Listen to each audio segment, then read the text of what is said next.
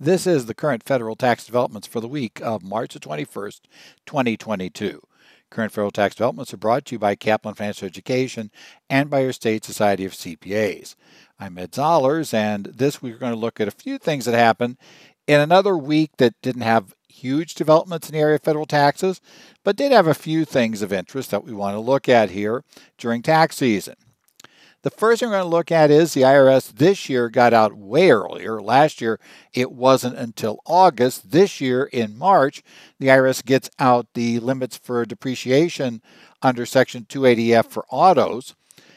That came out last year, as I said, late into August, that can help you when you're trying to project up 2022 tax issues to understand what the tax depreciation limits are going to be on cars for the year. We'll talk about those limits and how they came out. We also have another letter. This one signed, actually, two letters, because one came from House members, one came from Senate members, though they are identically worded, uh, that were signed by over 100 lawmakers who are members of both parties, asking the IRS to answer certain questions about their problems they're having suspending notices, specifically to update them on things like which of the notices you claim you can't suspend and why not, and are we going to get more work and where are we standing right now, and those issues, plus an update from the commissioner later in the week that uh, told us about when the commissioner believes they're going to get caught up on the backlog. And finally, we'll talk about the IRS formalizing guidance we discussed earlier related to farmers and fishermen, giving them relief from filing their from the March 1st deadline for filing and paying your taxes if you're a qualifying farmer or fisherman who hadn't paid estimated taxes during the year, and how the IRS has offered relief this year that will essentially allow all qualifying farmers and fishermen to go ahead and get that same exemption from the underpayment of estimated tax penalty as long as they file and pay by April 18th. So we'll discuss that briefly in the mix. But let's start out with the car issue. This is IRS Revenue Procedure 2022-17. It was issued on March the 16th. And as I noted, this came out much earlier than last year. Last year, this particular notice didn't come out until the middle of August. So we spent most of last year not aware what the depreciation limits were going to be for the year. And that complicates you, especially if you're trying to do a tax basis financial statement presentation.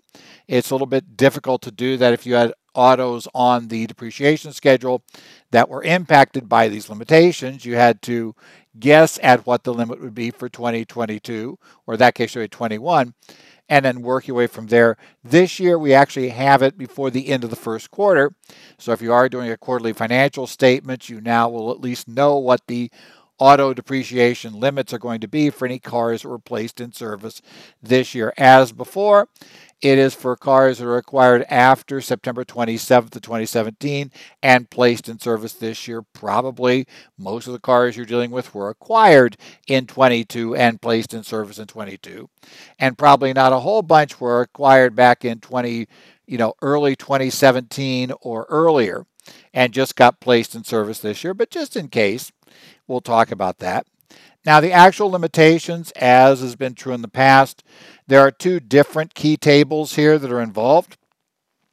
The first table deals with the limitations if the taxpayer uses bonus depreciation on the autos that are acquired. Remember, now that could either be they could elect not to use it or conceivably not be allowed to use it, though that's going to be a lot more restrictive in that case. But if you are using bonus, you've elected to use bonus depreciation, then your limitation will be 19,200 for the first year. That'll be your limit on bonus depreciation or on your total depreciation for the year. If you're when we get into the second year for the car and certain light trucks, uh, that'll get our number to 18,000, 10,800 for the third year, and 6,460 for every succeeding year. Now, the only difference if you don't claim bonus depreciation is not with the years after year one. Only year one has a different limitation. In that case, the first year would be 11,200 is the maximum you could claim in depreciation for that year. Now, the other thing that is part of this notice every year, like I said, we have these limitations. The other thing that's always part of this notice is we do get the lease inclusion tables if you have a lease that's deemed to start, you start the lease in 2022. Uh, we will get the new amount to add back to that to make it equivalent, quote unquote, to the limitation on depreciation. So if you have one of those, you got a lease car, we need the lease inclusion amount uh, for that for purposes of recording this properly, or at least for tax purposes. Uh, that also is contained in this revenue procedure that came out on the 16th of March. Next up, well, we we've done we've been down this road before, but there is a new letter that was sent to the IRS commissioner that was signed by over 100 lawmakers, and these lawmakers sat on both sides of the aisle. That's that's helpful in a case like this. I mean, quite often, especially in an election year, if you have a letter that is signed by only the members of one party, there's a reasonable chance that is political posturing, primarily. And I, you know, in election year, I hate to be that skeptical, but I am. That you know the the real the letters being driven not so much by expecting things to change, but more by expecting your yourself to be able to you know say, hey, look what I tried to do when you go back to sell yourself to your constituents. But this one covers members of both parties, and that carries with it the threat that there could be actual congressional action on this issue if Congress, if the IRS does not address it to the satisfaction of the members. And also, very important, two of the uh, people signing on the Senate side are members of the Senate Finance Committee and members that are more than minor minorly important members. They're not the ranking members, but they are up there in terms of seniority. So, definitely, it would be a case of something the IRS should worry about. Now, what they're going to ask here is updates on a number of issues. They have six of them.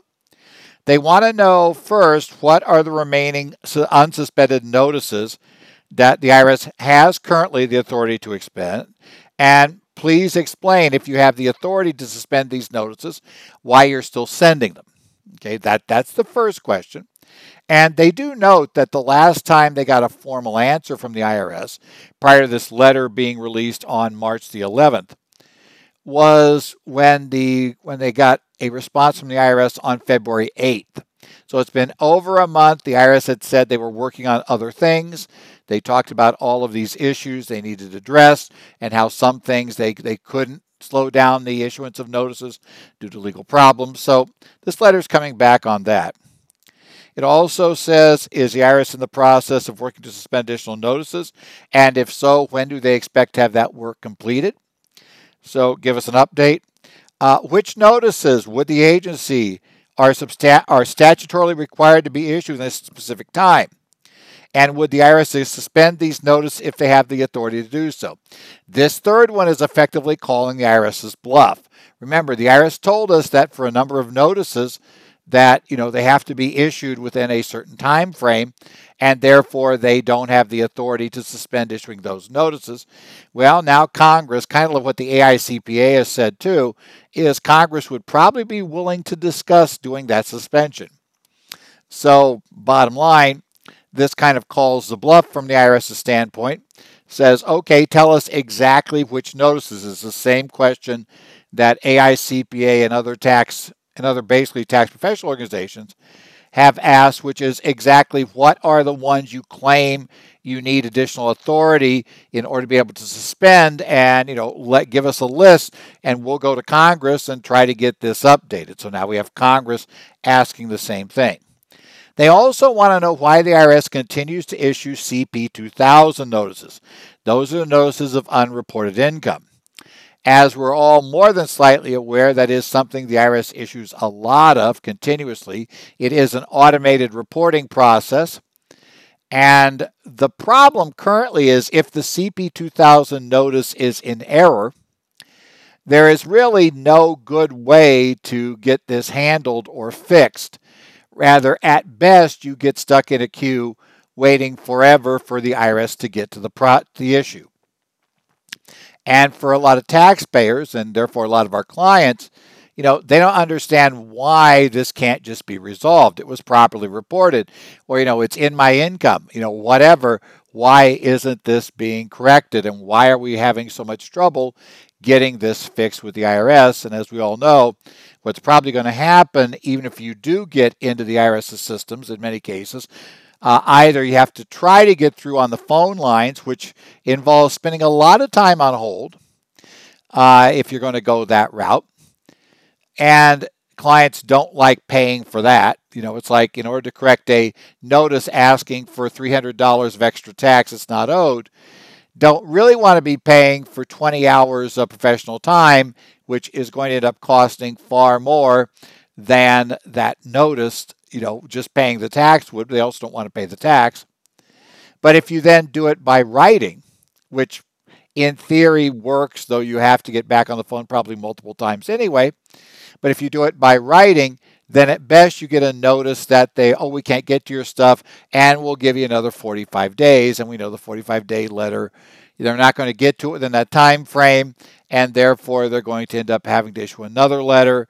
There's going to be this whole back and forth going on, as well as if you do get through and they decide to withhold action, temporarily and put you on a suspension, that suspension is always far shorter than what's going to be needed for the IRS to catch up. So that creates problems in and of itself. So they want to know why do we continue to issue more of these because you can't resolve them if they're if they're not right. The taxpayer says they're not. You know, taxpayer tries to question whether they're right or not. Uh, they just can't get any back and forth on this, right? And they said, and finally, well, no, not finally, fifth, now we get to deal with the K2, K3 controversy just for fun. Now, as I said, I'm not sure I'm that concerned about the K2, K3 controversy at this point in time because we got we've we're now past the March 15th deadline. I realize there's still more to be filed, but at this point in time, we're probably transitioning over to 1040s for a while, at least in my office. So Probably the K2, K3 deal has a little more time to deal with, but they are asking the IRS, you know, they noted that despite the publication of 2021-39 that offered the safe harbor, not safe harbor, but offered reasonable cause relief, they noted, you know, if you were unable to properly file the K2, K3 information, you know, uh, essentially, controversy around K2s and K3s remains, including recent additional instructions, the inability to electronically file, and lingering uncertainty regarding many requirements. As such, is the IRS contemplating relief such as delaying implementation to 2023? I think at this point that may get more interesting if they try to do it. My problem at this point is there are definitely uh, partnerships and S corporations timely filed at March 15th and went through the complete hassle of complying with the K2, K3 requirements. They didn't want to go on extension. They didn't want to file a return that was in that was not complete, just ignoring the issue. That's not a good idea. They didn't go on extension. So they've now done the work. It's gone through. They've had to deal with it either you know, and probably both some internally. So just bother for the partnerships and the partners getting the information together and potentially incur expenses internally on that. Plus, if they're paying a professional to handle the return, there's going to be additional costs and issues on that side. And now, if they say, oh, just kidding, you can wait till 23, uh, yeah, that group will now be upset. So I think it's getting tougher for the IRS to offer that kind of broad based relief. We'll see, but I have a feeling the concern is going to be the backlash uh, from those that already complied for a timely filing about suddenly being told, well, if you got on extension and you just had ignored the problem, you'd be no problem whatsoever. Again, I think that, that that's a much tougher call politically to pull off at this point. So we'll see what happens. I would have expected if the IRS was really considering that, they would have gotten that all together and done and made that move back about a month uh, or month or more back in order to get rid of this. And finally, they say in early February, the IRS advised Congress is considering a implementing process to identify pending penalty abatement requests and likewise evaluate penalty relief options. Has the IRS determined if it can provide penalty relief for taxpayers as previously offered by the IRS for the 2020-21 tax year? If not, why not? Now, the commissioner later in the week, interestingly enough, uh, actually gave some testimony at that point before the House Ways and Means Oversight Subcommittee on March the 17th. So a St. Patrick's Day testimony, let's say. And he updated a few things there. One of the more interesting things he updated was that he expects that they will be able to catch up with the mail backlog by the end of this year. Now, you might say, well, that means we've got to live with it through the end of this year. And I'd say, yeah, that seems likely. Um, and so it's a question is that good news or bad news?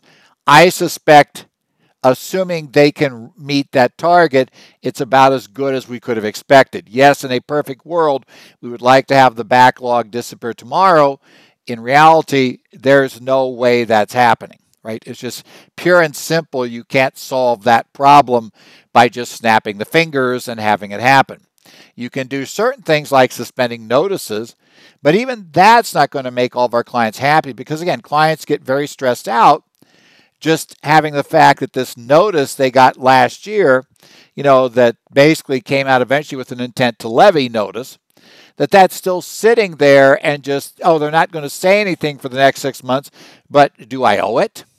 You know, what should I do about it? And the answer is, well, you know, we, you know, we, we've suspended action, but that's all we can say. They're not giving everybody a get out of jail free card uh, for all the notices that were previously issued.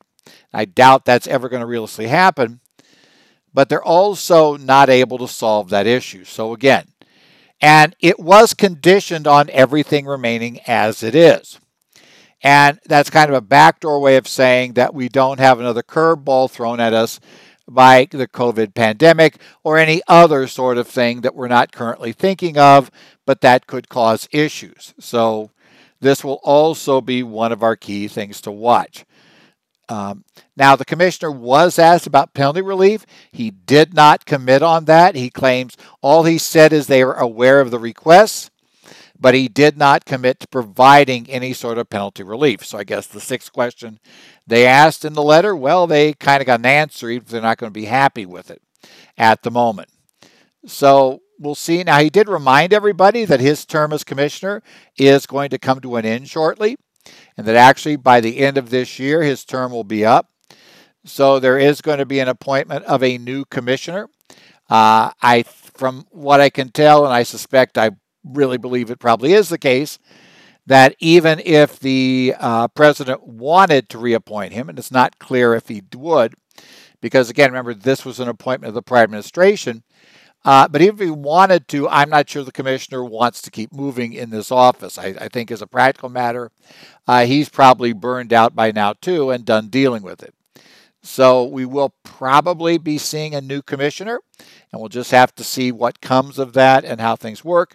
Whether that slot will be filled immediately or whether we'll get interims again, that's an open question. Remember, we had its interim commissioner for quite a while uh, before Commissioner Rettig was confirmed. So we'll see if we get more of these fill in interim commissioners or we go straight to a real one for this year. Finally, this we talked about before, notice 2022 13. At least we told you the IRS said this was coming. Right? This is notice 2022 13 issued on March 15, 2022.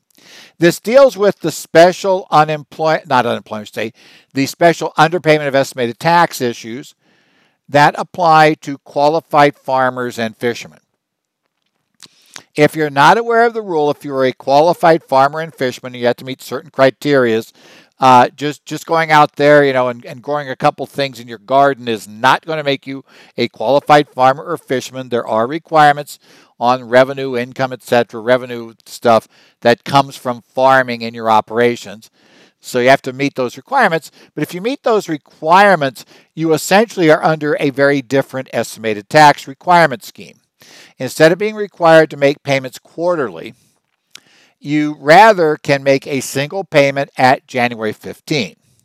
And you can even go beyond that Because if you qualified, you're a qualified farmer or fisherman, you can actually, even if you don't make a payment by January 15th, you still will not get an underpayment of estimated tax penalty if you get your return complete, finished, filed, and the taxes paid by March 1st.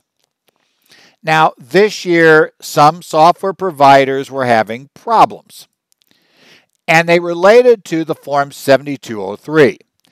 You may remember Form 7203 is the form on which you have to report your uh, basis and information about loans, shareholder loans, if you own an interest in an S corporation and you've reported a loss, received a distribution, uh, you know, received a repayment on amount you loaned the S corporation, or you dispose of your stock in any fashion, taxable or not. Any of those apply for the year, and of course, that's going to probably cover most S corporation owners will have one of those things at least happen. You know, they have an overall net loss, they end up getting a distribution, right? You know, they basically they have a loan that they got a repayment on, or they you know, essentially have disposed of their interest. Or frankly, it also works out the way the instructions are. If you have carryover losses due to lack of basis from your S corporation, you end up doing 703 as well. Well, at least some software vendors were not able to file Form 7203 by March 1st. That means if you were a farmer or fisherman and you were ready to go, your return was ready, you're ready to pay the tax, you still couldn't make things work because you couldn't file the Form 7203. And that, that created a problem. So now we're getting to the relief issues, right? This issue. This relief had been promised earlier. We talked about this, I think it was last week, maybe even. We talked about the IRS's promise to give relief to qualified farmers and fishermen. But they didn't tell us what the relief would be and exactly how it would work. This week in the notice, notice 2022-13, we get that formal relief. Basically, this rule says if you're a qualified farmer or fisherman and you file your return by April 18th and you make the payments at that time, timely payments at that time, to pay off your tax liability, then the underpayment estimates will be waived by the service. The service recognizes the e filing issues, recognize that taxpayers may have been caught out by that, and so says, hey, look, we're going to just make it open for this purpose. Now, one interesting thing to note right off is nothing in the notice requires you to actually have been impacted by the 7203 issue that caused all of this to get started. Even if you were not impacted, your farmer or fisherman owns no S corporation stock. So we have nothing out there. We didn't have to file a 7203. We just simply didn't get our stuff together yet, right? We just are behind, right? We, we hadn't kept up. We hadn't done that. Maybe we're just procrastinating. But in any event, we we weren't ready to file. We didn't file by April by March 1st. As long as that return gets filed by April 18th and the tax is paid, you still do not owe underpayment of estimated taxes. Now, the IRS does realize that some farmers may have paid, may have filed their return already, let's say shortly after March 1st, because some vendors were just getting up and running right around the beginning of March on 7203. So maybe these people filed their return on March 2nd, 3rd, 4th, whatever, before the IRS issued their news release that this relief was coming, or they didn't know about this relief. So if you filed your return and you essentially have paid this extra underpayment tax that now you don't owe, the IRS tells you how to go ahead and get that money back. And what you're going to do is you have to file not a Form 1040X. You're going to rather file Form 843, Claim for Refund and Request for Abatement. And you're going to follow in accordance with the instructions on Form 843. So remember, this is a Form 843, not a 1040X. Please remember that. You're going to write request for relief under notice 2022-13 at the top of the form. On line form, you're going to enter 6654, the section that is the underpayment section. You're going to check the third box on, fi- on line 5A. On line 5B, show the date of any payment of tax liability and the addition to tax under the underpayment penalty rules, the 6654 of the tax involved. And on line 7 state why the taxpayer's circumstances satisfy the criteria for relief under the statute. Generally, this would include the status of the taxpayer a qualifying taxpayer fisherman, filing a 2021 return, uh, paying in full the tax that was due uh, by April 18th, filing by April 18th, or if you're a taxpayer who live in Maine or Massachusetts, you got the one more day to April 19th. So if you have any clients that were farmers, fishermen that filed early in March and said, "Oh, this is horrible, awful," you know, we met, we we missed this date, and therefore it wasn't timely filed, and you're like getting grumbling because you know, what do you mean your software couldn't do 7203? I can't believe I'm paying this penalty because your software fouled up. And yeah, so you can get that money back. So, good news from that standpoint. At least we have some relief offered by the service in this area. As I said, this has kind of been a quiet week. We really don't have much because we're pretty much done with the significant developments for the week at this point. Again, we will take a look at anything that happens in the coming week, and we'll talk to you next week about how that goes. Uh, if you have questions, you can email me, Ed Zollars at currentfederaltaxdevelopments.com.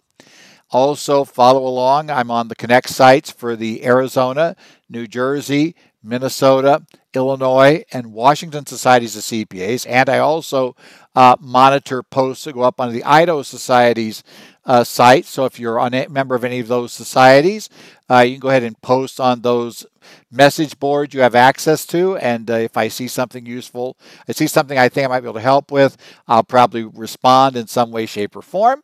So be aware of that. No absolute commitment to responding, but you know I very well may, may be responding if I find something useful there. Otherwise, uh, hope your tax season is going well to this point. We will, of course, be back here next week We'll talk to you about what happens in the coming week in the area of current federal tax developments.